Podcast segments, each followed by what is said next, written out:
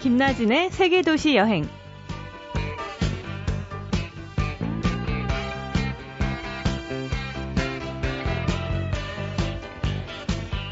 안녕하세요. 김나진 아나운서 대신해서 진행을 맡고 있는 여행작가 이하람입니다. 이것저것 재고 따지고 판단하는 게 너무 피곤할 때가 있어요. 아무 생각 없이 그저 표지판만 따라가면 얼마나 좋을까? 나를 표지판에 맡기고 싶을 만큼 마음이 지치고 늘어질 때가 있는데요. 그럴 때 여행은 작은 돌파구가 될 수 있을 거예요. 그리고 여행을 생각하는 것만으로도 마음이 조금씩 풀리는 걸 느낄 수 있습니다. 오늘도 여행의 힘을 빌려봐야죠. 잠시 후에 오늘의 여행가를 만나봅니다.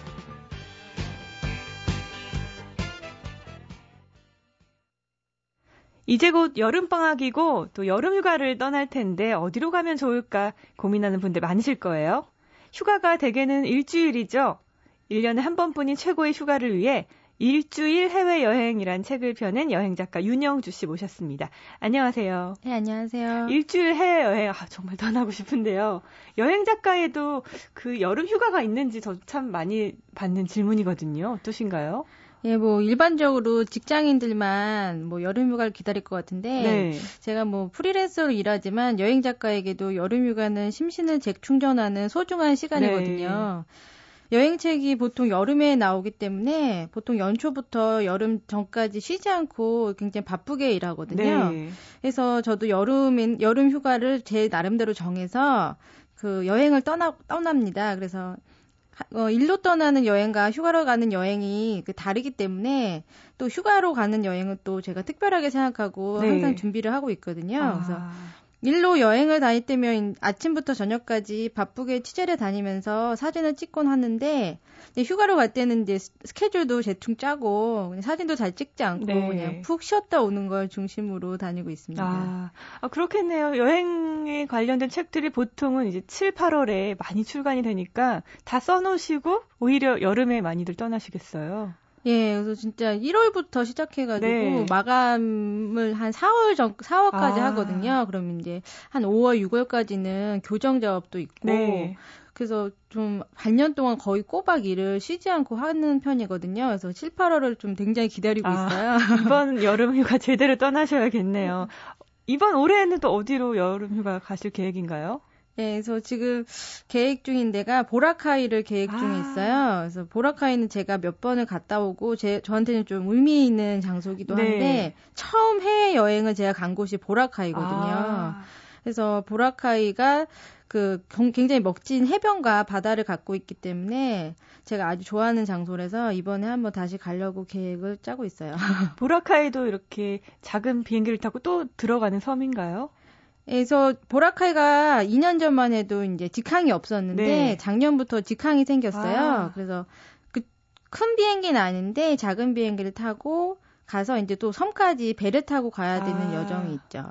배를 타고 들어가면 그렇게 바다가 훨씬 아름답더라고요. 네, 제가 이게 모험가 스타일은 사실 아닌데 네. 여행 작가를 하면서 처음에 이제 보라카이 바다를 딱 도착했을 때 배에서 그냥 바다에 풍덩 뛰어들었어요. 옷을 입은 채로. 헤엄쳐서 가시지 그러셨어요.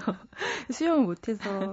이 여름휴가를 음. 맞아서 참 이런 질문 많이 받으실 거예요. 어디로 여행 가면 좋겠냐 이런 질문 많이 받으시죠?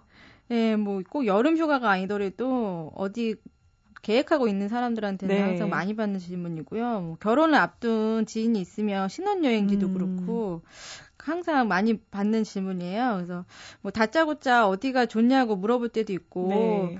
그몇 군데 여행지를 골라가지고 어디가 더 나온지 물어보는 사람들도 있는데 너무 또 자세히 물어볼 때가 있어요. 뭐 그냥 좋자, 좋냐고 물어보면 되는데 뭐 호텔은 얼마냐, 뭐 여행 경비가 얼마나 드냐, 네. 뭐 이렇게 자세히 물어보면은 좀 난감해요, 사실. 그쵸. 제가 뭐 여행 다녔다고 해도 뭐 일일이 여행지의 물가를 알기가 쉽지는 않, 않잖아요. 그쵸. 또 여행 간지 오래돼서 기억이 가물가물한 곳도 있고요. 그래서 어쨌든 뭐 제가 추천한 여행지를 다녀와서 참 좋았다는 얘기를 들으면 기분이 진짜 좋죠. 예전에 금토일 해외 여행이라는 책도 출간을 하셨잖아요. 이번에는 또 일주일 해외 여행인데 금토일 3일 갈 수 있는 여행지와 일주일 갈 수 있는 여행지를 다 섭렵을 하신 셈인데 그럼 지금까지 엄청난 나라를 여행하셨겠다라는 생각이 들어요. 그 중에서도 좀 아, 여기만큼은 제대로 추천할 수 있다 하는 나라가 있으시다면요? 네, 뭐 여행을 많이 다녀봤지만 그래도 저한테도 좀 특별한 여행지가 있거든요. 네. 그래서 캐나다 오로라 여행이나 그 카파도키아나 산토, 산토리니 지중해 쪽 여행하고 네. 미국 캘리포니아 등을 추천하고 싶거든요. 음. 그래서 먼저 이제 오로라 여행은 제 버킷리스트 중에 하나였어요. 그래서 어렸을 적에 무슨 다큐멘터리를 봤는데 네. 그 오로라라는 게 그 자연 현상이라고 믿어지지 않을 정도로 너무 아름다워서 어, 그게 이제 기억에 남아 있었는데 실제로 이제 그걸 갈 수 있다는 걸 나중에 알았거든요. 네. 그래서 어떻게 기회가 우연치 않게 돼서 갔었는데 정말 아직도 잊지 못할 감동으로 남아 있는 여행이 바로 오로라 여행이라고 할 수 있거든요. 이 오로라가 오로라를 볼 수 있는 시기가 있는 건가요? 어쨌든 그 오로라는 좀 차가운 그 겨울 밤에 선명하게 네. 나타나기 때문에 뭐 솔직히 말씀드리면 여름 휴가보다 이제 겨울 쪽 아. 여행이라고 할 수 있는데 여름에도 볼 수 있는 곳이 있긴 있거든요. 네. 그래서 어그 오로라 여행은 이제 찬 겨울에 많이 가는데 그 차디찬 밤하늘에 이제 춤을 추듯이 움직이는 오로라를 아, 보면은 그러네요. 정말 황홀하게 말할 수가 없, 없이 정말 아름답습니다. 푸른 빛이던가요? 보랏빛이던가요? 어, 약간 초록색과 아. 그 빛이 좀 노란색이랑 좀 여러 가지 색깔로 이렇게 보이는 경우가 있는데 이제 보통 여, 오로라를 보러 가면 3일 정도 보게 되거든요. 네. 그래서 못 볼 확률이 있긴 한데 3일 이상 보러 가는 이유가 3일을 보면 볼 수 있는 확률이 95%래요. 아. 그래서 만약에 이틀을 못 봤다 그래도 하루는 볼 수가 있고 네. 3일을 보게 되면 그리고 정말 너무 운이 좋아서 매일 오로라를 본다 그래도 매일 보, 이는 모양과 색깔이 다르기 때문에 매일 봐도 감동은 정말 아. 똑같다고 할수 있죠. 오로라 여행 와, 참 특별하겠어요. 그리고 또 카파도키아랑 산토리니도 추천을 해주셨는데요. 예, 그 산토리니는 옛날에 뭐 CF에도 나 음료 CF도 나왔었고 그 흰 집과 뭐 푸른 지중해 푸른 바다가 이렇게 네, 어우러져서 워낙 유명하죠. 예, 너무 아름다운 곳이라서 꼭 가보고 싶었는데 이제 항공편을 이용하면은 터키의 카파도키아와 함께 일주일 안에 갔다 올 수 있더라고요. 아. 그래서 카파도키아는 이제 스머프 마을을 떠올리게 하는 기암 괴석을 볼 수 있는 곳인데 네. 그 기엠괴석이 정말 뭐 버섯 모양의 바위도 있고 너무 신기해요. 아, 저 사진에서 봤어요. 예. 그래서 이제 그 기엠괴석을 보기 위해서는 열기구 투어를 참가하면 가장 잘 볼 수 있는 방법인데 열기구 위에서 이제 그 바위를 가, 바위 모양을 내려다볼 수 있거든요. 네. 근데 이 열기구 투어는 이제 아침 일찍 해가 뜨기 전에 열기구에 탑 탑승을 해서 이제 하늘을 이렇게 올라가면은 이제 카파도키아의 그 기암괴석을 볼 수 있고 그리고 그 위에서 일몰도 볼 수가 있어요. 아. 그래서 그 감동을 정말 아, 뭐 오로라도 오로라지만 와. 이것도 정말 놓칠 수 없는 매력적인 관광지라고 할 수 있고요. 네. 그리고 또 열기구 같은 경우에는 그 열기구를에서 일출을 감상하고 투어가 끝나면 그 투어 프로그램에 샴페인 파티도 같이 할수 아. 있는 그런 코스로 짜 있어서 굉장히 재밌어요. 카파도키아가 그 터키를 가면 보통 이스탄불 많이 가시잖아요. 이스탄불에서는 꽤 거리가 걸리나요? 예, 그래서 그 버스를 타러 가면 이제 보통 밤에 타서 밤 내내 가서 아침에 도착하는 방법도 있고요. 그리고 그 터키 같은 경우에는 터키 항공이 이제 에드온이라고 국내선 구간을 좀 연결을 해서 갈수 네. 있는 그런 게 있어요. 그래서 뭐 그 산토리니 가는데도 이제 아테네까지 비행기를 타고 가고 같은 비행기 편으로 어, 이스탄불로 갔다가 이스탄불에서 카, 파도키아까지 또 음. 같은 항공편을 이용할 수 있어서 편리하게 움직일 수가 있기 때문에 아. 거리상으로는 좀 어려울 것 같은데 일주일이면 갔다 올 수 있거든요. 저도 터키를 여행한 적이 있는데 카파도키아를 못 가본 게 아직까지 좀 아쉽거든요. 다음에 꼭 가봐야겠네요. 또 미국의 캘리포니아 너무 좋았다고 말씀해 주셨어요. 여기 예. 어떤 데인가요? 그 미국 캘리포니아는 이제 1년에 맑은 날이 300일이 넘는 그 축복받는 땅이에요. 그쵸. 그래서 이 캘리포니아에 포함된 도시가 이제 LA, 샌프란시스코, 샌디에고 같은 이제 매력적인 도시를 둘러볼 수가 있고요. 그리고 렌트카로 빌려서 이제 일주를 하면은 해안선을 따라서 드라이브 코스가 음. 굉장히 멋있거든요. 네. 그리고 샌프란시스코에서는 샌프란시스코에서 1시간 거리에 있는 나파밸리는 그 와인 산지로 미국 내에서 굉장히 유명한 곳인데요.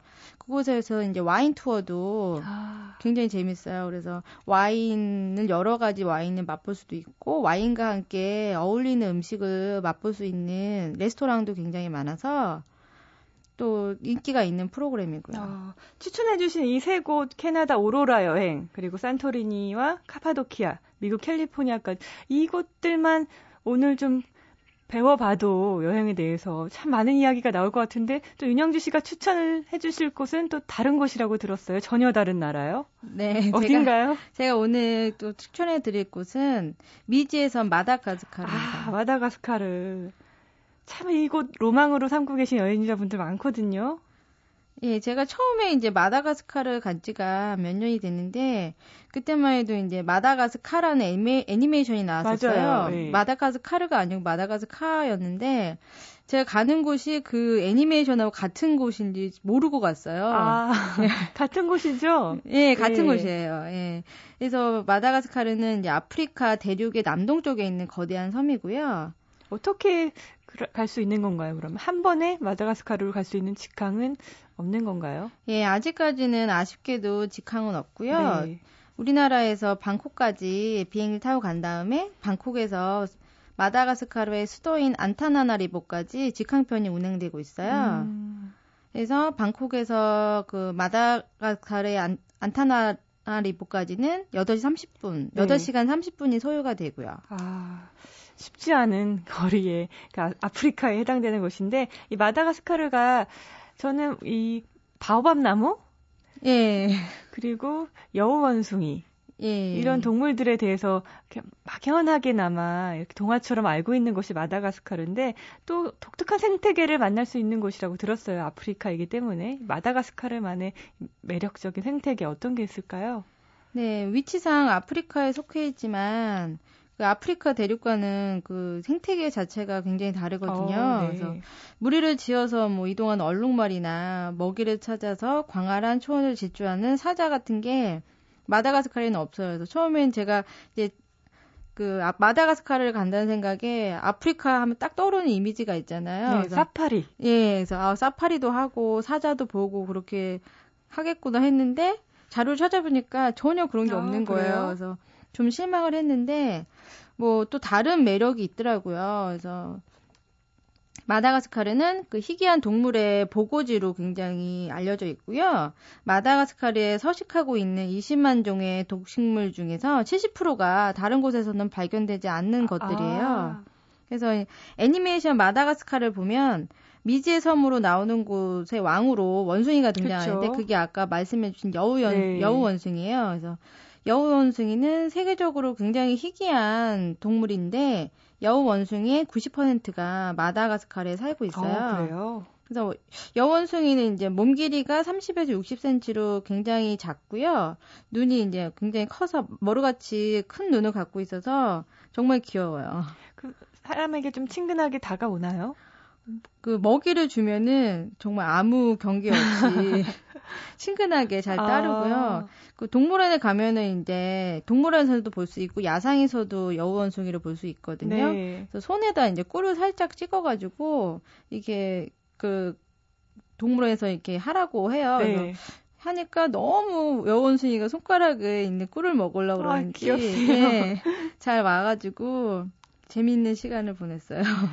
또 이 여우원숭이와 함께 마다가스카르를 상징하는 나무가 있잖아요. 참 아이들이 대충 나무 그리면 이런 모습으로 그린다라는 생각이 들거든요. 이 바오밥 나무는 어떻던가요? 실제로 보시면?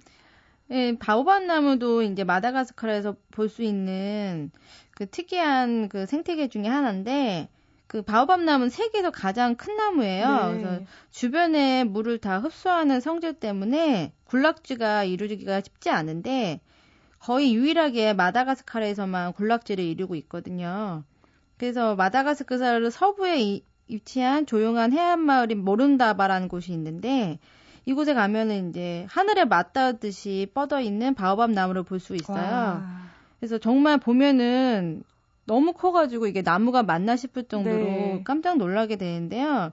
이런 바오밥 나무들은 600년에서 700년 된 바오밥 어, 나무들인데 그래요? 그 중에서는 이제 4천년 4천년이나 5천년까지 된 정말 큰 거대한 나무도 찾아볼 수 있어요. 와. 그래서 이 바오밥 나무는 어린 왕자에 나와 나오잖아요. 그쵸. 네, 그래서 정말 어린 왕자에 나오는 비유길리 그 행성에 와 있는 네. 듯한 착각에 빠질 수도 있을 것 같아요. 정말로 현실하고 좀 동떨어진 위치의 섬에 와 있다라는 느낌이 들 것 같아요. 근데 마다가스카르는 그래도 아프리카잖아요. 아프리카면은 아 이거 주사 많이 맞아야 되는 거 아니야? 이런 생각이 많이 드는데 예방 접종 이런 거 많이 준비해야 되죠. 어 아프리카에서 가기 위해서는 황열병 예방 주사를 꼭 맞아야 되는데요. 네. 아프리카 대륙과 달리 마다가스카르는 황열병 예방 주사를 맞을 필요는 아. 없어요. 근데 정말 모기가 좀 많은 편이라서 여행을 떠나기 일주일 전부터 말라리아 약을 꼭 복용을 해야 되고요. 네. 근데 뭐 별로 이제 까다로운 황열병은 좀 까다롭게 예방 접종을 맞아야 되는데 말라리아 약은 주변 병원에서 처방 받아서 네. 바로 그 약만 복용하면 되니까 번거롭지 않게 준비를 할수 아, 있어요. 아, 보통 이게 아프리카 탐험 가듯이 보건소를 들락날락 몇 주 동안 할 필요는 없는 것이네요. 네. 지금 여름인데 여름에 한국에 여름에 가면은 마다가스카르 더 더울까요? 뭐 마다가스카르는 1년 내내 여름 우리나라 여름처럼 더운데요. 네. 우긴 12월에서 이제 3월 사이만 빼면 아. 무난하게 여행할 수가 있어요. 그래서 더운 거는 어차피 겨울에 가도 덥기 때문에 네. 각오를 하고 여름이려니 하고 가시면 되고요. 그리고 한 가지 팁을 드리자면 바오밥 나무는 11월에서 12월 사이에 잎이 가장 무성하기 아, 때문에 아, 예, 그때 가면 좀 더 이제 잎사귀가 많은 바오밥 나무를 볼 수가 있어요. 아프리카가 우기가 있다는 거는 또 몰랐는데 이 12월에서 3월까지의 우기가 그때 가면은 비가 많이 내릴까요? 그래도 어쨌든 뭐 우기라고 해도 우리나라처럼 뭐 하, 하루 종일 비가 오는 네. 건 아니고 이제 스콜처럼 오긴 오긴 하는데 그래도 이왕이면 비가 안 오는 게 네. 여행을 다니기가 더 편하니까요. 이왕이면 입도 무성하고 또 11월에서 12월 사이에 예. 떠나면은 마다가스카르의 굉장히 아름다운 나무를 보실 수가 있겠네요.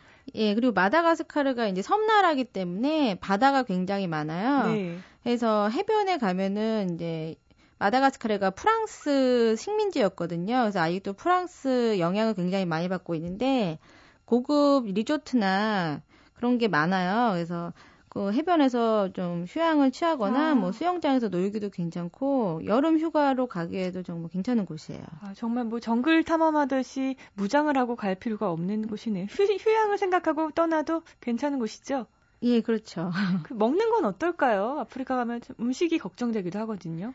예, 제가 사실은 아프리카 대륙을 아직 못 가봤는데, 저의 아는 사람이 이제 아프리카를 갔다 왔는데, 뭐, 기린 고기, 뭐 코끼리 고기 이런 걸 먹었대요. 네. 근데 좀 입에는 잘 안 맞는다고. 그래서 아, 저 그런 거 잘 못 먹는데 어떡하나. 좀 음식이 안 맞으면 어떡하나. 사실 떠나기 전에는 좀 걱정을 했던 부분이거든요. 네. 근데 이제 마다가스카르가 또 특이한 점 중에 하나가 대부분의 아프리카 나라가 밀을 주식으로 하는데 마다가스카르는 우리나라랑 같이 쌀을 주식으로 아, 해요. 그래요. 그래서 또 다른 점 중에 하나가 아프리카 사람들은 그 피부가 이제 흑인처럼 흑인이기 때문에 굉장히 검잖아요. 네. 근데 마다가스카라 현지인들은 좀 동양 사람 같아요. 그래서 어. 제가 현재 갔을 때 이게 궁금해서 현지 이제 가이드한테 물어봤는데 그 마다가스카르 현지인들을 읽었는 말라가시라는 사람들이 인도네시아 계, 계통이에요. 네. 그래서 아시아 인종인데 5세기에서 6세기경 아프리카 해안을 거쳐서 그 당시 이제 무, 무인도였던 네. 마다가스카르에 들어온 걸로 알려져 아. 있어요. 아. 그래서 아프리카 대륙이랑 이제 인종도 다르고 음식 문화도 다, 다른 게 이 때문이거든요. 아, 그래서 약간 인도네시아적인 이 음식 풍습이나 풍습이 남아 있겠네요, 아직까지. 예, 그래서 밥도 그 빵을 주식으로 하는 게 아니라 네. 쌀밥에 소고기나 닭고기, 아. 야채 등을 이제 반찬같이 곁들여 먹어서요. 아우 좋으네요. 네, 그래서 저도 이제 이게 한번 먹어봤는데 식당에 가면은 이런 식으로 약간 백반 비슷하게 네. 이게 나와요. 밥하고 고기랑 야채랑 반찬 여러 개 나오는데 반찬 자체도 이제 소고기, 닭고기나 이런 거를 현지 요리법으로 네. 조리를 하는데 짭짤하면서도 좀 진짜 동양적인 맛이 나기 때문에 우리나라 사람들이 먹어도 입맛에 잘 맞더라고요. 어, 음식 걱정 안 하셔도 되겠네요.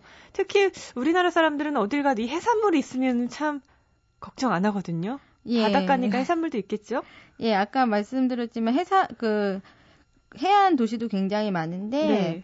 뭐저 북쪽에 있는 노시베라는 해안 도시나 바오밥 나무를 볼 수 있는 모론다바 같은 곳에서는 해산물도 굉장히 저렴하게 맛볼 수 있어요. 그래서 그 어부가 갓 잡은 싱싱한 해산물을 저렴하게 맛볼 수 있어서 네. 제가 해안 지방에 있을 때는 해산물을 아주 많이 먹었어요. 그 마다가스카르가 예전에 이제 프랑스 식민지였잖아요. 그럼 프랑스의 풍토나 음식 문화도 많이 남아 있겠어요. 예, 그래서 프랑스 식민지였기 때문에 프랑 French 레스토랑도 굉장히 많거든요. 네. 그래서 French 레스토랑에 가면은 그냥 뭐 어설프게 하는 게 아니라 제대로 된 French 요리를 맛볼 수 있는 레스토랑도 많고요. 음, 그 French 요리에 이, 우리가 익숙한 동남아식 백반에 그리고 해산물 요리까지 웬만큼 많이 가리지 않으신 분들이라면 마다가스카르 가서 배불리 맛있게 먹고 오시겠어요. 네, 저도 가가지고 여행 다니면은 또 못 먹는 데도 가끔 있는데. 아, 그런 고생이죠. 네, 아주 잘 먹고 왔어요. 참, 이, 너무 잘 먹어도 여행 가면, 갔다 돌아오면 좀 살이 좀 빠지고 헬스케서 와야 되는데, 살이 쪄서 돌아오는 경우가 있거든요. 그게 음식이 잘 맞으면 그렇더라고요. 저는 좀 여행 작가지만 음식이 잘 안 맞는 사람도 있거든요. 네. 근데 직업적으로 이게 맞는지 어느 나라를 가나 웬만한 건 다 잘 맞기 때문에 항상 체중이 늘어서 너무 잘 먹고 와요, 항상. 좀 늘어오시면은 주위 분들이 아, 또 여행 갔다 왔구나 이런 생각 하시겠어요? 예, 그래서 또 얼굴도 굉장히 잘 타는 편이거든요. 네. 햇빛, 햇빛만 조금만 아. 받아도 얼굴이 잘 타는 편이라서 막 정말 얼굴이 통통해지고 까매져서 오면 티 나게 여행을 네, 다녀오시네요. 어, 여행 갔다 와서 취재하냐고 힘들었다. 그러면은 네 얼굴 보면은 전혀 그렇지 않다. 그런 오해 좀 종종 받곤 합니다. 아, 저, 도 그렇거든요. 이 마다가스카르 윤영주 씨와 함께 여행을 하고 있는데 이제 좀 일정하고 윤영주 씨만의 루트를 좀 짜주세요. 예, 그래서 마다가스카르가 사실 굉장히 큰 섬나라지만 그 섬이 우리나라 몇 배의 크기가 될 정도로 굉장히 크거든요. 어, 그래요? 근데 일주일이면 마, 마다가스카르 곳곳을 충분히 둘러볼 수가 있어요. 그래서 비행기 타고 가면 수도인 안타나나리보로 도착을 하게 되는데요. 네. 안타나나리보는 시장이 현지 시장이 굉장히 많거든요. 그래서 시장에 들려서 현지인들의 일상을 엿볼 수 있는 즐거움도 누릴 수가 있고요. 네. 그리고 마다가스카르 사람들 자체가 뭐 제가 보기에는 정말 어느 나라 사람들의 어느 나라 사람들에 비해서 굉장히 프렌들리해요. 외국인에 대해서 네. 거부감이 없고 항상 해맑은 미소로 사람들이 대하기, 대하기 때문에 그런 사람들과 이게 만나서 뭐 말은 잘 안 통하지만 같이 사진도 찍고 그렇게 하는 것만으로도 굉장히 즐거운 곳이 마다가스카르라고 할 수 있고요. 네. 그리고 마다가스카르에 가, 가면은 그 안타나리브 중심에는 아노시 호수라는 곳이 있는데 굉장히 큰 호수예요. 그래서 마다가스카르 사람들은 이제 여기서 이제 휴식을 하거나 이제 피크닉 장소로 이용을 되고 있는데 그 호수를 거닐면서 좀 산책을 즐겨보는 것도 괜찮고요. 네, 이게 이 수도인 안타나나리보에 있는 호수인가요? 예. 그러면 안타나나리보가 유럽 같은 약간은 클래식한 이런 도로가 있다면 우리가 정말 생각하는 바오밥 나무가 있고 여원숭이가 있고 뭔가 생태계가 보존돼 있고 이런 마다가스카르를 보려면 어디로 가야 될까요? 그래서 이제 본격적으로 마, 다가스카르를 느끼기 위해서는 네. 그 에코 투어를 한, 하기 위해서는 이제 안타나리보 외곽으로 가야 되는데 먼저 추천해드리고 싶은 곳이 안타나나리보 북쪽에 있는 북쪽에서 150km 떨어져 있는 안다시베라는 곳인데요. 네. 이곳은 마다가스카르에서 생태계가 가장 잘 보존되어 있는 에코톤의 낙원이라고 할 수 있어요. 아. 그래서 뭐 여우원숭이나 카멜레온, 보아뱀 같이 마다가스카르에서만 발견되는 희귀한 새 같은 네. 야생 동물이 정말 다양하게 발견이 되거든요. 아. 그래서 안타나리보에서 안다시베까지는 아까 말씀드린 이제 마다가스카르 전역을 연결하는 교통수단인 택시 브루스를 타고 갈수 네. 있어요. 네. 그래서 택시 브루스를 타고 가면서 이제 주변에 또 경치를 보면은 좀 농촌 마을 같은 데도 지나면서 네. 좀 그렇게 아, 현지 사람들이 살아가는 모습도 또 볼 수 있고요. 저는 그 바오밥 나무를 어디 가서 그 바오밥 나무 군락지를 볼 수 있는지 참 궁금하거든요. 예. 바오밥 나무 군락지를 볼 수 있는 곳은 그 모론다바라는 네. 곳인데요. 그 해, 서부에 있는 해안 도시예요. 그래서 모론다바까지는 꽤 멀기 때문에 비행기를 타고 가야 되는데요. 아. 그 안타나라 안타나나리보에서 프로펠러가 있는 10인승 경비행기를 타고 갈 수가 있, 있는데 한 1시간 정도면 갈 수가 있거든요. 네, 비행기로요? 예. 그래서 모론다 그 모론다바에 딱 간다고 해도 뭐 곳곳에 다 바오밥 나무가 있는 건 아니고요. 이제 바오밥 나무 군락지인 바오밥 나무 에비뉴가 네. 따로 이게 또 조성이 돼 있어요. 그래서 바오밥 에비, 에비뉴는 모론다바 북쪽에서 북쪽으로 15km 떨어진 곳에 있거든요. 그래서 여기 이제 뭐 투어 프로그램을 참여해서 갈 수도 있고 뭐 택시 같은 걸 대절해서 갈 수도 있는데 투어 프로그램 같은 경우에는 사 사륜구동 차를 대절해 가지고 가는 경우가 있거든요. 네. 그래서 차를 이제 타고 포장도로 한 30분 정도 가고 비포장도를 30분 정도 달리면 이제 바오밥 에비뉴가 나와요. 이제 그 이곳에 딱 도착하면은 정말 아까 말씀드린 비우길리에 네. 딱 도착한 듯한 느낌이 아, 들고요. 정말로 우주의 어느 섬에 도착하 있는 이런 기분 들 것 같아요. 예, 눈으로 보고 있어도 아 여기가 정말 지구별이구나 하는 느낌이 안 들 정도로 정말 너무 생소하고 환상적인 경치가 펼쳐져서 정말 한동안 감탄을 하려고 움직이지 못하게 되, 고요 이 어린 왕자가 살고 있는 이 비육1 2 이 섬에 가보시려면 정말로 이 바밤나무의 미스테리하고 환상적인 여행을 해보실 수가 있을 것 같아요. 오늘 윤영주 씨와 마다가스카르 이 환상 여행을 해봤는데요. 끝으로 여행자의 추천곡을 저희가 들어보고 있는데 오늘 갖고 나오셨을 노래가 왠지 마다가스카르랑 어울릴 것 같아요. 예, 제가 추천해드리고 싶은 노래는 Kings of Convenience의 Cayman Islands예요. 어, 이 노래가 굉장히 잔잔하고 약간 몽환적인 분위기가 네. 있는데 미지의 섬 마다가스카르 여행을 떠나는 기분을 노래를 들으면서 만끽할 수 있을 것 같아요. 예, 이 노래 들으면서 윤영주 씨와도 인사하겠습니다. 오늘 나와주셔서 감사합니다. 네, 감사합니다.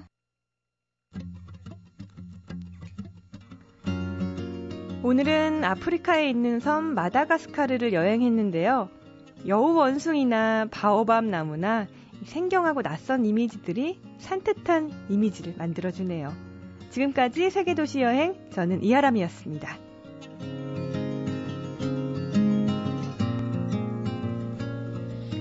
Through the alleyways to cool off in the shadows, then into the street. Following the water, there's a bearded man paddling in his canoe. Looks as if he has come all the way from the Cayman